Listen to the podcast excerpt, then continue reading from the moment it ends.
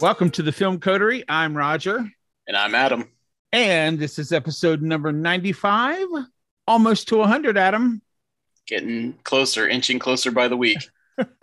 this is our Top Gun Maverick edition. 36 years in the making. Can you believe it? Well, you and I were both two years old when Top Gun came out originally. I don't know if that math holds up. It doesn't closer for you than me, my friend. so this is a movie that if you followed was in development hell forever. Oh yeah. And then it ended up in COVID hell for another 2 years. Yes. And now it's finally on screens. It's on a great weekend. It's coming out here over Memorial Day. And uh, we'll have to see if they nailed the landing on this one. we'll have to see, my friend.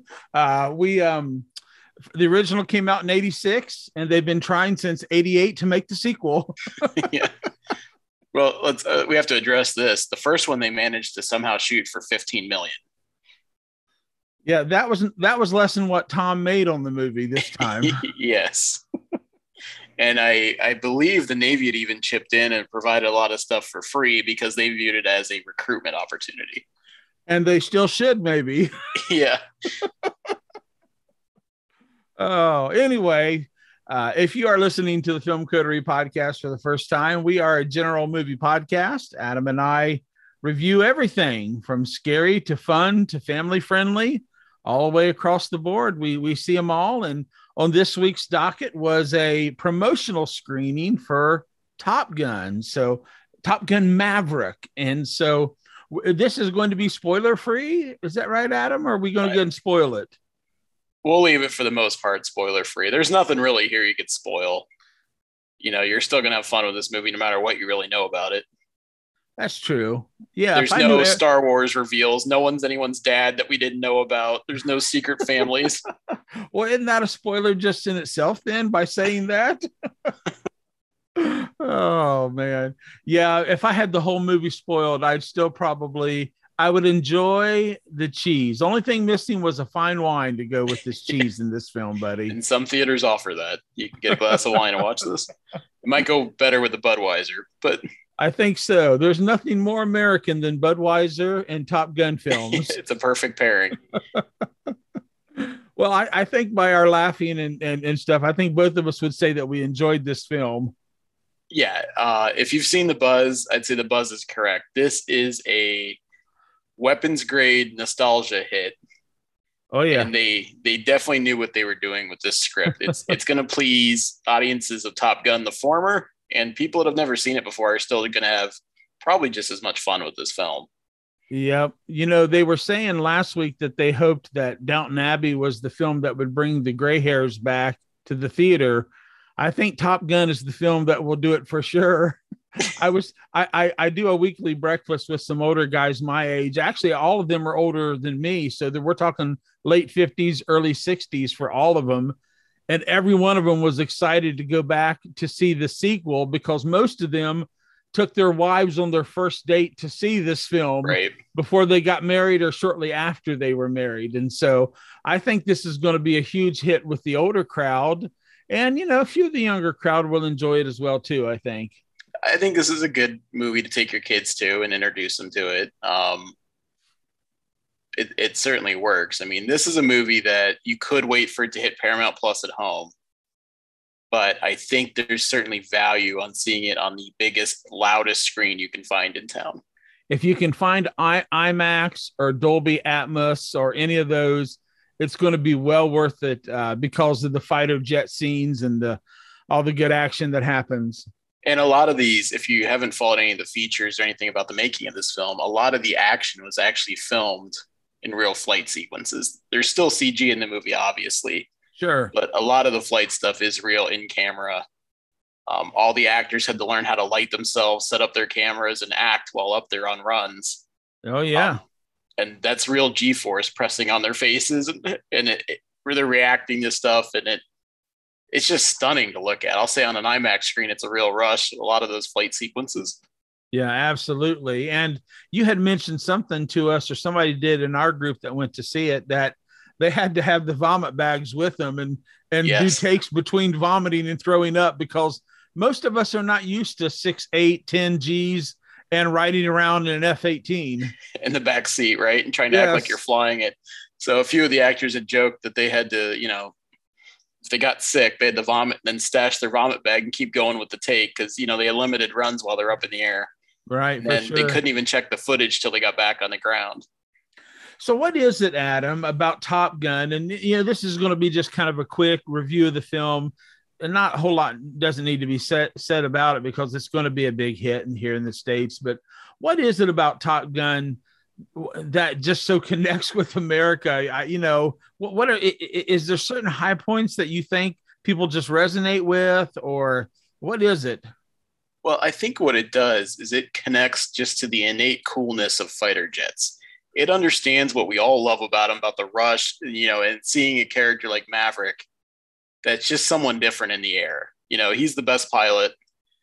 He's something else when he's up there. And the film really understands the experience and knowing that we'd all love to be able to go on one of those rides and just experience right. that. So mm-hmm. it can tap into that. It's it's patriotic, it's fun. I mean, it's almost distilled Americana into a film. Sure. And that was in the first one, and it's certainly true for this one. And and it's and it does it in a way where it doesn't become preachy about America, which I think is uh, good. You know, some films kind of in their patriotism become a little preachy, and then it, it kind of yeah. Leaves you with a yeah, you kind of a bad taste in your mouth. But this just does it in the right way. This is just good old fun. it's know, front us, and center and yeah. just not forced. I think that kind of makes the difference. Yeah, I would they're agree. playing it safe. I mean, this is a movie that's going to play around the world. So the bad guys in this film are an unnamed nation. They never tag whether yeah. this is North Korea, Russia, anybody. This is just yeah. an unknown nation that our best of the best pilots have to run a. Well, it's probably the most ridiculous part of the movie, but this mission, you're gonna laugh when you see this, and I'm we're not gonna spoil it. No, we won't and, spoil it you have to turn your brain off. No, the mission doesn't make any sense. Yeah. But it wouldn't be the same movie without it. Come on, it's it's Top Gun. So you gotta you gotta go into this realizing don't try to let anything make you know, in in two minutes we could have fixed the whole problem of this movie if anybody had half a brain, you know, kind of a deal. But it wouldn't have been that wouldn't have been fun. What's fun no. is seeing an old, old aged fighter pilot Maverick who was the best of the best does he still have what it takes? And uh, you know, can he complete the mission? And that's what we all want to see. How does you know? And, and and there's no secret about this. He is thrown together with a you know a, a, bunch of young recruits that are have come out of the Top Gun school. So there's a generational thing going on here as well. So and he's about the only returning character. Uh, there's no Meg Ryan. There's no Kelly McGillis. They've brought in Jennifer Connelly, who's aging as well as Tom Cruise to play the love interest here. Um, you know, when you compare the two movies, there's going to be differences here. This one had a much bigger budget. The action is all better in this film. But I think you'd have to give it to the original if you talk for the romantic subplot and the music. Yeah, I would agree. You know, those are the weaker parts of this new movie when compared to the old one. But I mean, I got to say this for a movie that's a, a 30 year gap in time sequel, this is right. up there with Fury Road that these directors and these talent behind the originals can come back and produce something like this after 30 years. Well, yeah. And tap into that same vein is just really impressive.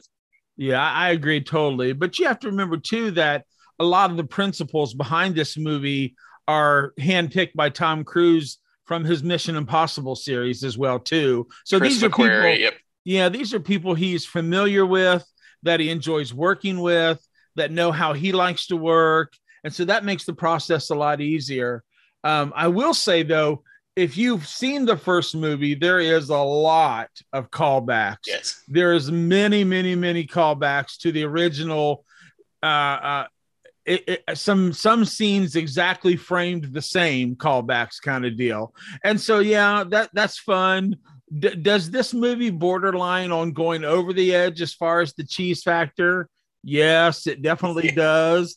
Yes. But you just kind of have to, sm- you know, I, I don't think I've seen Tom Cruise in a film smile more than in this film. Well, he did a lot in Top Gun, and I got to say, I think he does a pretty. I haven't seen him in close proximity, right? But I think he does a great job of just slipping right back into the role of Maverick, Pete Mitchell. I mean, this feels like Pete Mitchell. You never question it.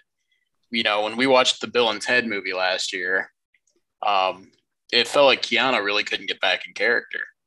Right. You know, he was kind of stilted and, and not quite the same, but here it's effortless. I mean, Tom Cruise is one of the last remaining movie stars, and he proves his worth in this one because he pulls it off. Charming, scruffy nerf herder. He's got a lot of things going for him Here is the rebellious maverick. Oh He yeah. had it in 86. He still has it now.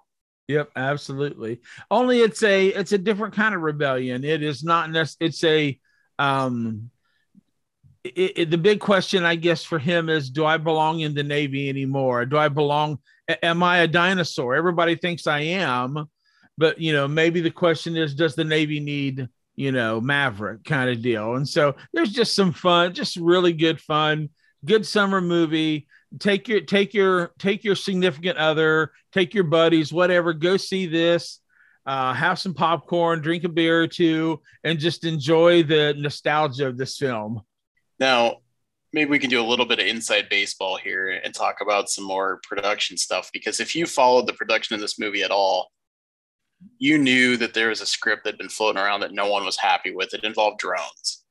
And while I haven't seen the script, it was my understanding that Top Gun had to face off against drones in competition and show that humans still had a superiority in combat situations. terrible idea Right. And they never went forward on it. But I have a sneaking suspicion the first third of this film is from that script because there's a sudden shift and it, it's it's a little bit jarring because you have Maverick flying a some kind of stealth super fast plane right and you have this Ed Harris character that's the admiral that's riding on him. That all vanishes. And they mention drones, you know, at the beginning of the movie. And after that, no mention of drones again. Ed Harris is completely vanished. So I wonder if that was the last. replaced replaced with john hamm as the new Yeah, you know, and Hamm is good Daddy. in this film. yeah he is nobody I- can nobody can scowl like john hamm I just have to wonder if they kept the first third and then they saw The Force Awakens and they thought, you know, we can take some of this DNA, we can replicate the first movie, bring back the familiar relationships, have some cameos, and and just kind of repackage it with some more sheen. So, so are you implying that they secretly brought J.J. Abrams in to show them how to go back and call back to the original? From the nostalgia, yes, but there's no mystery box here. They didn't leave us with any unanswered mysteries. Oh man! The other funny thing I heard people pointing out is that the subtitle Maverick doesn't make any sense because it's not like this film is about him when the last one wasn't. you know, it's not like a focus on his character. The first movie was certainly about him. So I, I think they just didn't want to call it Top Gun 2. yeah, fair enough. I mean, you know, Top Gun Maverick. Yeah, if there's one person we all know, you know, maybe Maverick, Ice, Goose. Those are the big three from the first Right. one. You know, so yeah, No, but I, I gotta stress. I mean, if you're if you feel comfortable going to the theater now, this one is worth your ticket price wholeheartedly. absolutely. Get the popcorn, get the soda, treat yourself. And you might want to shop around for where you go to see this, right? we saw some different pricing. This could be another incident of surge pricing where theaters can set their own rates. Uh, where we were, it was about 15 a ticket. At another theater in town, it was $21 a ticket. Yeah. So- So, yeah, check around. Maybe they're gonna this the dreaded surge pricing we've talked about on earlier episodes. It Maybe happened with Batman, the Yeah, Batman. maybe, that, maybe that's coming. and this could be Paramount dipping their toe into it. Well, it's not really the studio, it is the, the theater chains that could set their Sure, prices. yeah. So Yeah. want to be clear on that. Yeah. But anyway, fun film. Really enjoyed it. Would highly recommend it. I, I think this is a very outside of some a little bit of language. This is pretty clean film. I mean, it's pretty pretty family friendly, you know. Yeah, there's there's I no mean, if you've nudity. been- If you've been to third grade, you've heard if you've made it to third grade, everything that's said in this film you probably heard and worse. the romantic subplot is primarily played for jokes and levity. and it's all most of it's all implied, you know. So yeah, yeah, absolutely. No, and we saw a lot of dads bringing their kids to this screening. That's kind of what I noticed. Yeah, me too. If this isn't the dad movie of the year, I don't know what will be. Yeah, I I hope so, man. You know, it's fun. And you know, this is our this is our summer kickoff. You know, I'm excited. Summer movies are here. I mean, we've got oh, we have Jurassic Park down the pipe. We've got Thor, Love and Thunder down the pipe. I mean, this the big boys are are coming out, you know? Yep. It's, it's gonna be exciting. And I just gotta say, I mean, I, I think this has been a stellar movie year so far. Yeah, it's been great now, the advantage is we're, we're seeing some movies now that have been held back. And that's probably a testament to their quality. You know, if they had been of lesser quality, the studios may have dumped them to a streamer or gotten rid of them early. So they've held on to their best poker hands, and we're now getting the benefit of that. Um, it seems like by at this point, we haven't seen normally as many good to great films that we've seen this year. You know, we're just finishing May, and I've already got a handful that I think could make my top 10 list. Yeah, absolutely. And we got a little sneak peek of next year's new Mission Impossible. Over a year away. That's next uh, July. Oh man. Yep. So Tom's just gonna keep he's gonna just keep knocking them out, isn't he, until he can't anymore. Well, I mean, he bounced between this and then filming a back-to-back Mission Impossible series because the next one, part seven, is coming in two parts. Yeah, yeah. Which I didn't know that until I saw the trailer, and I was like, "Oh, so they're going to do a two-parter." We'll see. Yep. I don't know well, Adam, we're really going to shut the door on Ethan Hunt. Yeah, for sure. well, Adam, I think this is about as good a place as any to wrap up. Any parting thoughts on Top Gun Maverick?